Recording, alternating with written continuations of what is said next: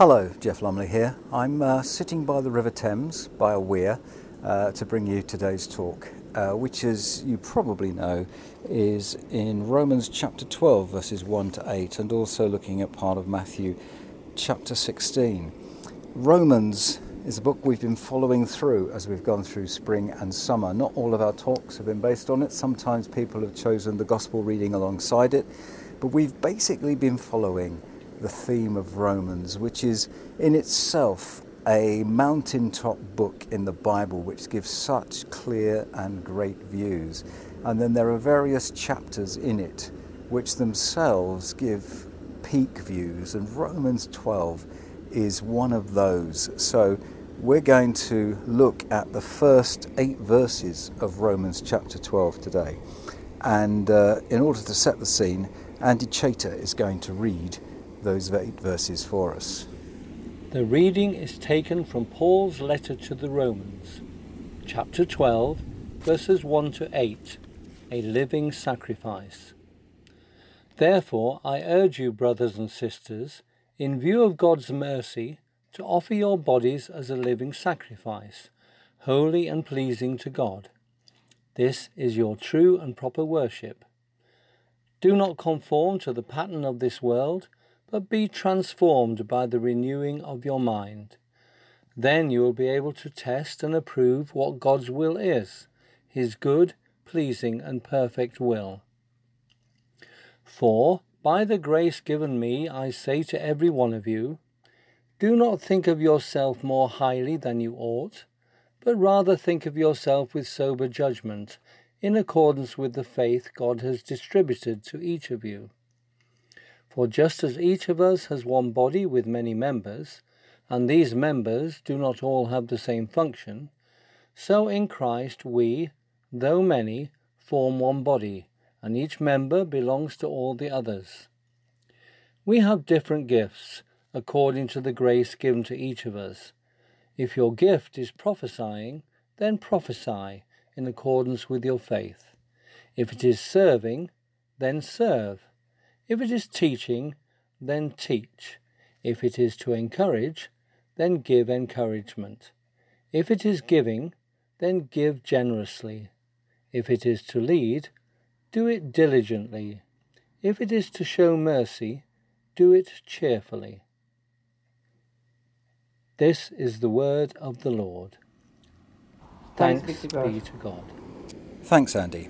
Now, I'm going to, if you'll forgive me for a moment, ignore verses 1 and 2, or at least not ignore them, but hold them in abeyance, and we'll come back to them.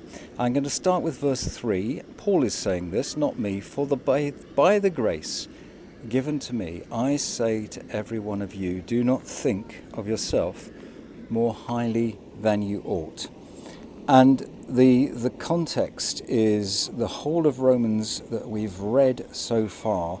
And in the context of that, he says, Well, look, you, even though God has done all this for you. Romans 8, there's no condemnation for those who are in Christ Jesus. You're part of the body of Christ. But don't think of yourself more highly than you ought to. Because we need to come together and recognize who we are. Verse 4 each of us has one body with many members. Verse 5 so in Christ, though we, though many, form one body. And so the whole of the thrust of what he's saying here is that we are together in this. We are the body of Christ. And so each of us should think of ourselves with sober judgment. Now, what that means to start with is we're not here to compare ourselves with each other. Like we're not here to start getting irrational and saying, I want to be like that person or that person, or I want the same gifting as this person or this person. Uh, but instead, we'd come together with a sober judgment about what my role is. And he goes on to talk about the body. And he goes on to talk about the purpose of the body. Now, another analogy he uses and others use in the Bible is not of a body, but of an army. And in the, the scripture, it talks about the fact that we are the army of God. And an army is something which has a purpose, and a mission and a goal. The purpose of the army is the nation, is to serve and protect the nation. The mission is that which is given to the particular part of the military, so the army will have a different mission to the navy, and probably uh, one regiment in the army will be sent to one place with a particular mission, whilst another regiment is sent somewhere else with another one. And then the goal is that of the division of the army and that of the particular group of people who've got one goal, which is to defend one place or to uh, capture somewhere else. And within that army, individuals act, but they don't act according to what they personally want to do. They act according to the commands that they're given from above. And those commands are to support the goal of the division and the mission of the army and the purpose of the nation. And individuals have to move away from, I want to do this and I want to do that. So when we look at the body of Christ, what is the purpose? It's to unite the whole. All Christians are together in the body of Christ. It's to carry the soul. The Spirit of Christ resides in the body of Christ. And it's to enable the role of God's kingdom coming on earth. To unite the whole, the whole body in unity, to carry the soul of the Spirit of Christ, and to enable the role of God's kingdom coming. So in verse 5, we belong together and we have different roles. So with sober judgment, we don't say, oh, I wish I was a worship leader like so and so, or a um, great preacher like this person or that person, or an evangelist like someone else. I wish I was like that. No, our role is not the same as that person. We have our own goal and there will be a team of us who have that goal probably. And we should be discerning who's in that team and we should be working together with them.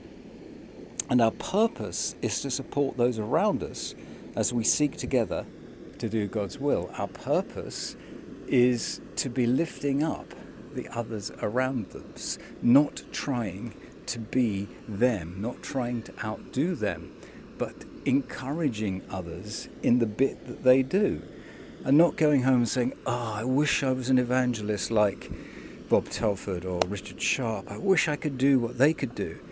No, we're to do what we have been given to do. Verses 6, 7, and 8 tell us that we have different gifts according to the grace given to us. If your gift is prophesying, prophesy in accordance with your faith. If it is serving, then serve. If it is teaching, teach. If it is to encourage, give encouragement.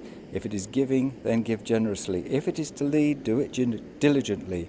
If it is to show mercy, do it cheerfully. And I can just hear you thinking, oh, I've heard so many talks about what my gifts are.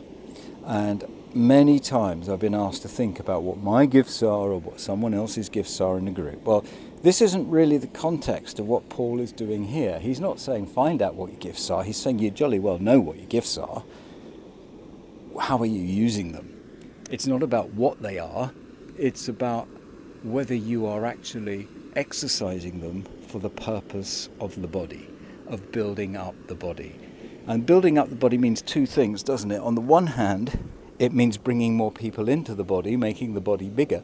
But on the other hand, it means strengthening the body. You know, if an artery does not take blood down the left arm, the left arm withers and dies. And it's no good the artery then criticizing the arm and saying, you Your job is to lift things up. Your job is to uh, pick up the food so the body eats it, and I, the artery, get the blood flowing through it. It's no point the artery complaining about the arm not doing its job if the artery hasn't encouraged the arm and supported the arm. And so our job is twofold it's to make sure we do that which is our role and to encourage the others around us. And if they're not actually able to fulfill their role, to think, is it because I'm not doing my job, or do I need to encourage someone else to do theirs? So, in the context of that, let's go back to verse 1. I urge you, brothers and sisters, in view of God's mercy, to offer your bodies as a living sacrifice, holy and pleasing to God. This is your true and proper worship.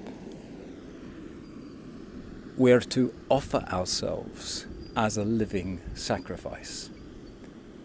Sacrifice is to give up 100% entirely.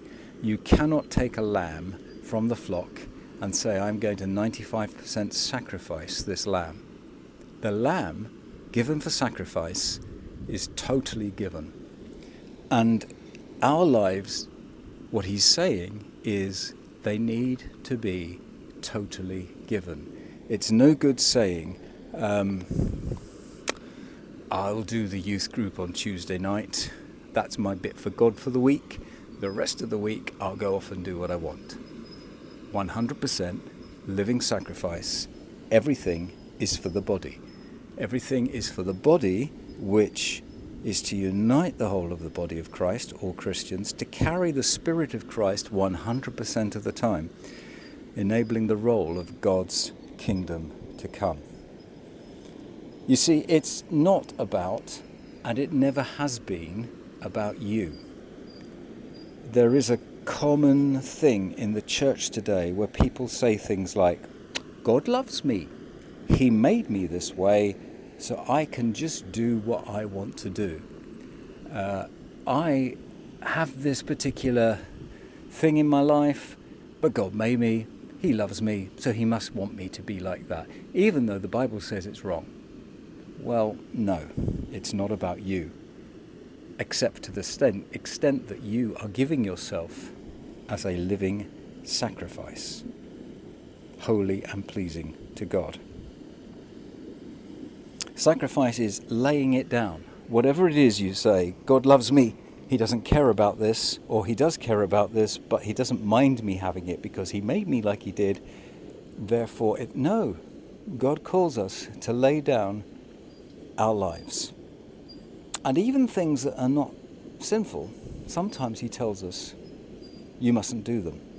Think of Samson, Hebrew lad. God said to him, You must never cut a hair on your body. Now, cutting your hair, having a haircut, going to the barbers, going to the hairdressers is not sinful. But sacrifice means you do what God says. And God said to Samson, did I say Samuel? It's Samson. God said to Samson, No haircuts no shaving, you are going to look a complete mess for the whole of your life, and you're going to do it for me. And even though having a haircut is not sinful, Samson's sacrifice said, Yes, I'll do it. So there are times when everybody else is doing something and God says to you, No, that's not for you. And we have to say, I will do what God has said to me, even if it looks silly. Martyrs are called to lay down their lives literally, but the rest of us are called to do it too, to be focused on the purpose of the body, not the desires of our own imaginings. And this comes from revelation. There's a point where God speaks into our lives in a way that something connects. It's a revelation moment and that moment is the point where God says, Here's the next thing. Will you do it? Peter had a revelation moment in our gospel uh, reading, which, if you haven't read it, or even if you have, Nita Kantaputi is going to read it for us now. The gospel reading is taken from Matthew 16, verses 13 to 20, and I'm reading in the NIV version. When Jesus came to the region of Caesarea Philippi, he asked his disciples, Who do people say the Son of Man is? They replied, Some say John the Baptist, others say Elijah, and still others, Jeremiah or one of the prophets. But what about you? he asked. Who do you say I am? Simon Peter answered, You are the Messiah, the Son of the living God. Jesus replied, Blessed are you, Simon, son of Jonah. For this was not revealed to you by flesh and blood, but my Father in heaven.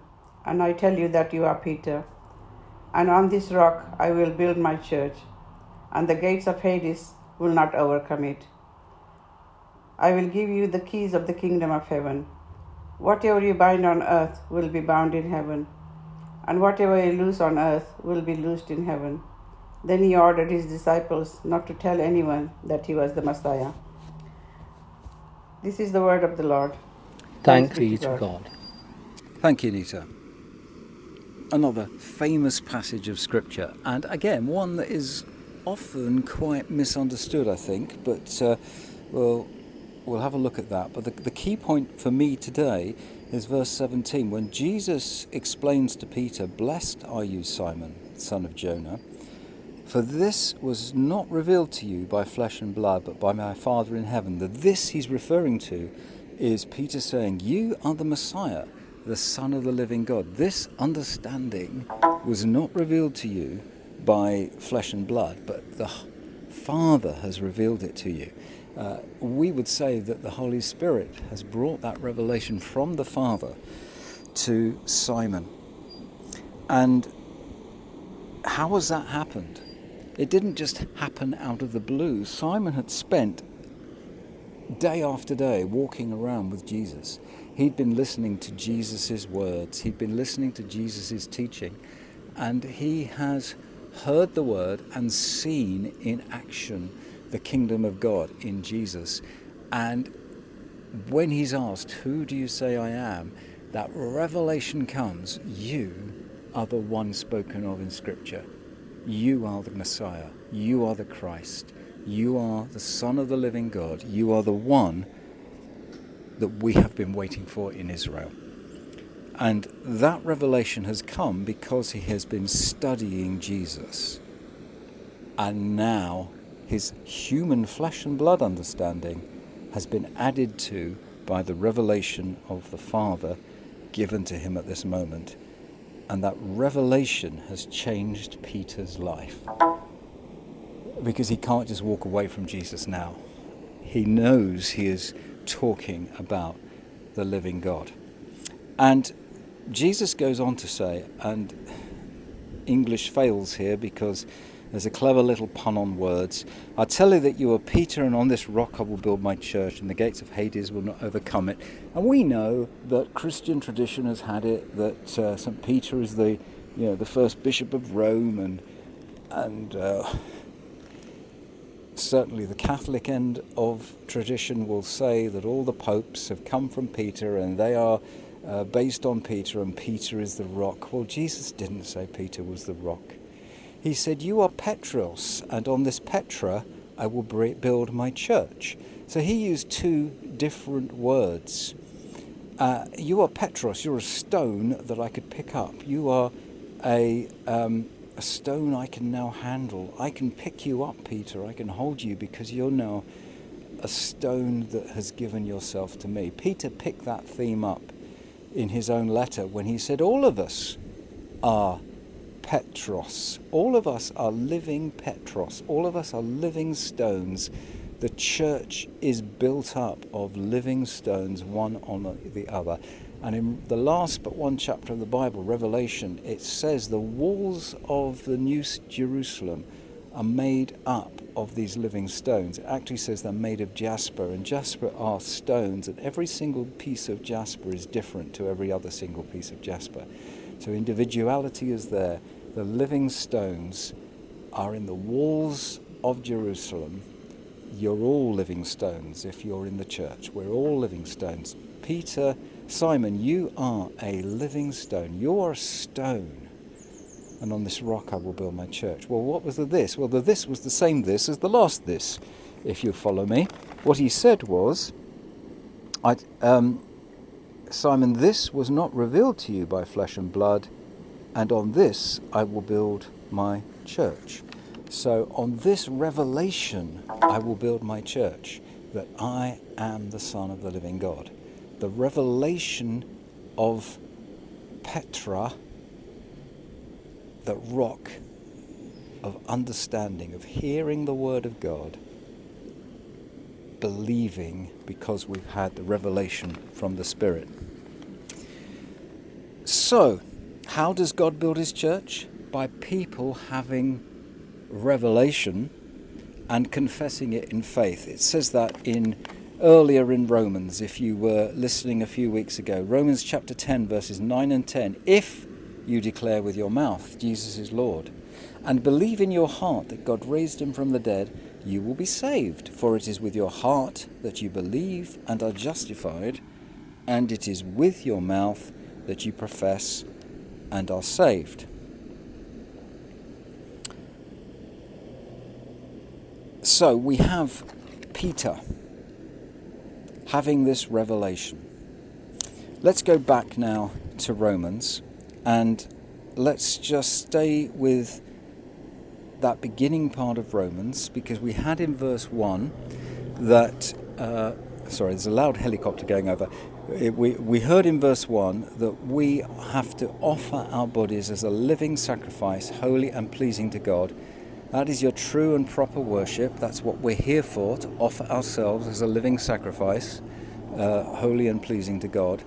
And verse 2 Do not conform to the pattern of this world, but be transformed by the renewing of your mind.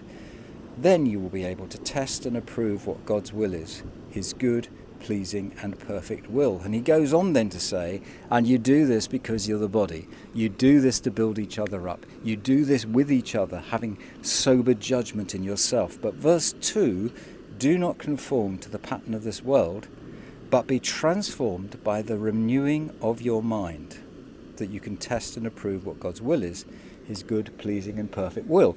And that's roughly what was happening with Peter, isn't it?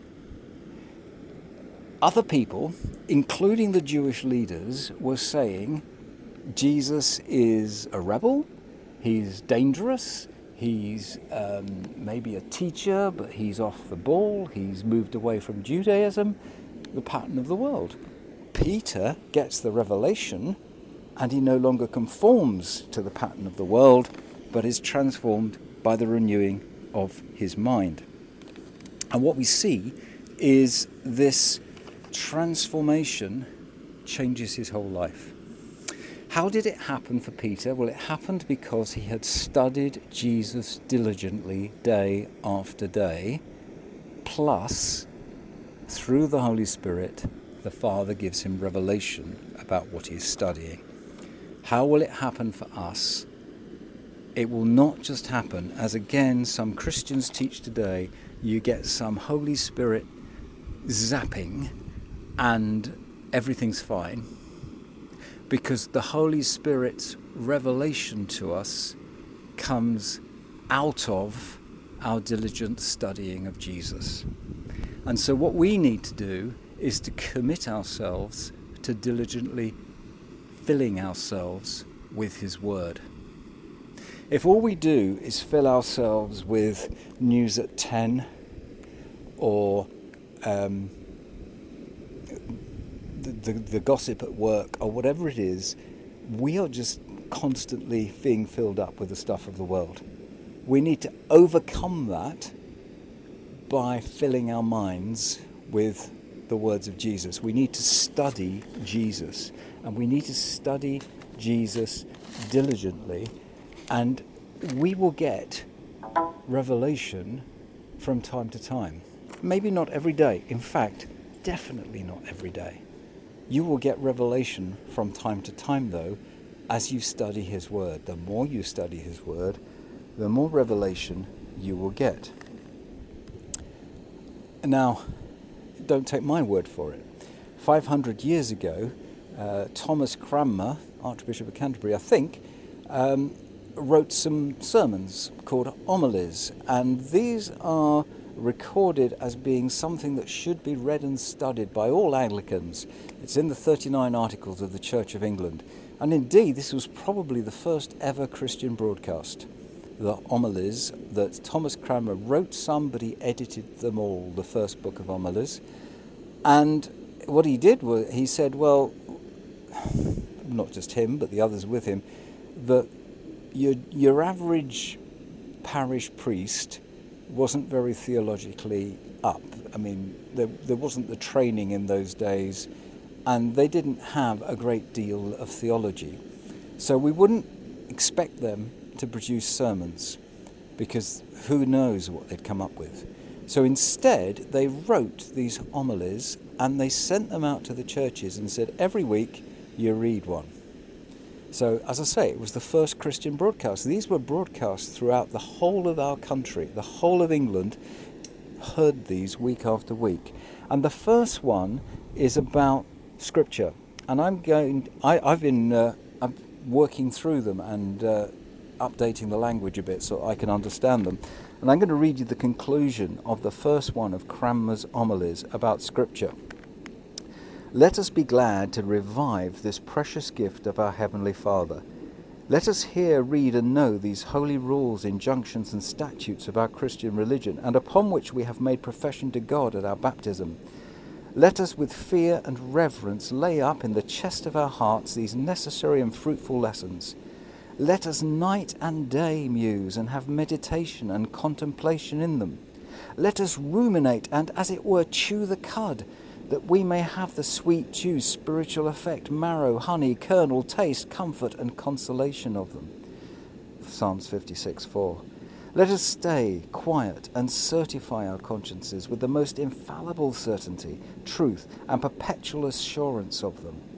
Let us pray to God, the only author of these heavenly studies, that we may speak, think, believe, live, and depart hence according to the wholesome doctrine and truths of them. And by that means, in this world, we shall have God's defence, favour, and grace, with the unspeakable solace of peace and quietness of conscience. And after this miserable life, we shall enjoy the endless bliss and glory of heaven, which He who died for us grants us Jesus Christ, to whom the Father, with the Father and the Holy Ghost, be all honour and glory, both now and everlastingly. 500 years ago, Cranmer was concerned that the church would take the Bible seriously and would ruminate on it and chew the cuds.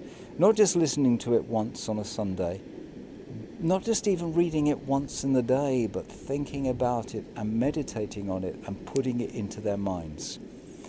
Now, if you're following the uh, this um, service on the uh, the web page of the church internet site today, uh, there's a video at the end with ideas of how to read the Bible, and I'll also link that video into the podcast uh, page. But what we're really saying here is the revelation that comes when we are studying Jesus diligently. You won't get the revelation without the hard work. He is good to give us revelation when we do the work and say, We want to know you more. And then we will find that our eyes are changed. We are offering our bodies as a living sacrifice and we're no longer conforming to the pattern of this world, but transformed by the renewing of our mind to test and approve what God's will is, His good, pleasing, and perfect will. And we will truly become worshippers, which is what you and I were made to be. Learning the Bible is also important. Some former students of mine have set themselves the task of setting many Bible verses to music to aid memory you can find them on walkingbible.org, walkingbible, one word, .org. I'll finish with a prayer and then we'll listen to, to Romans chapter 12, verse 2 from them. Father, we thank you for your word. We thank you for your promise that as we study it, you will bring us revelation and it will change our mind, it will change our understanding of the world, it will make us better members of the body of Christ, better soldiers in the army of God, better able to unite the body, to carry the soul of Christ, and to enable the role of your kingdom coming. Help us to commit more to the study of your word. In Jesus' name. Amen.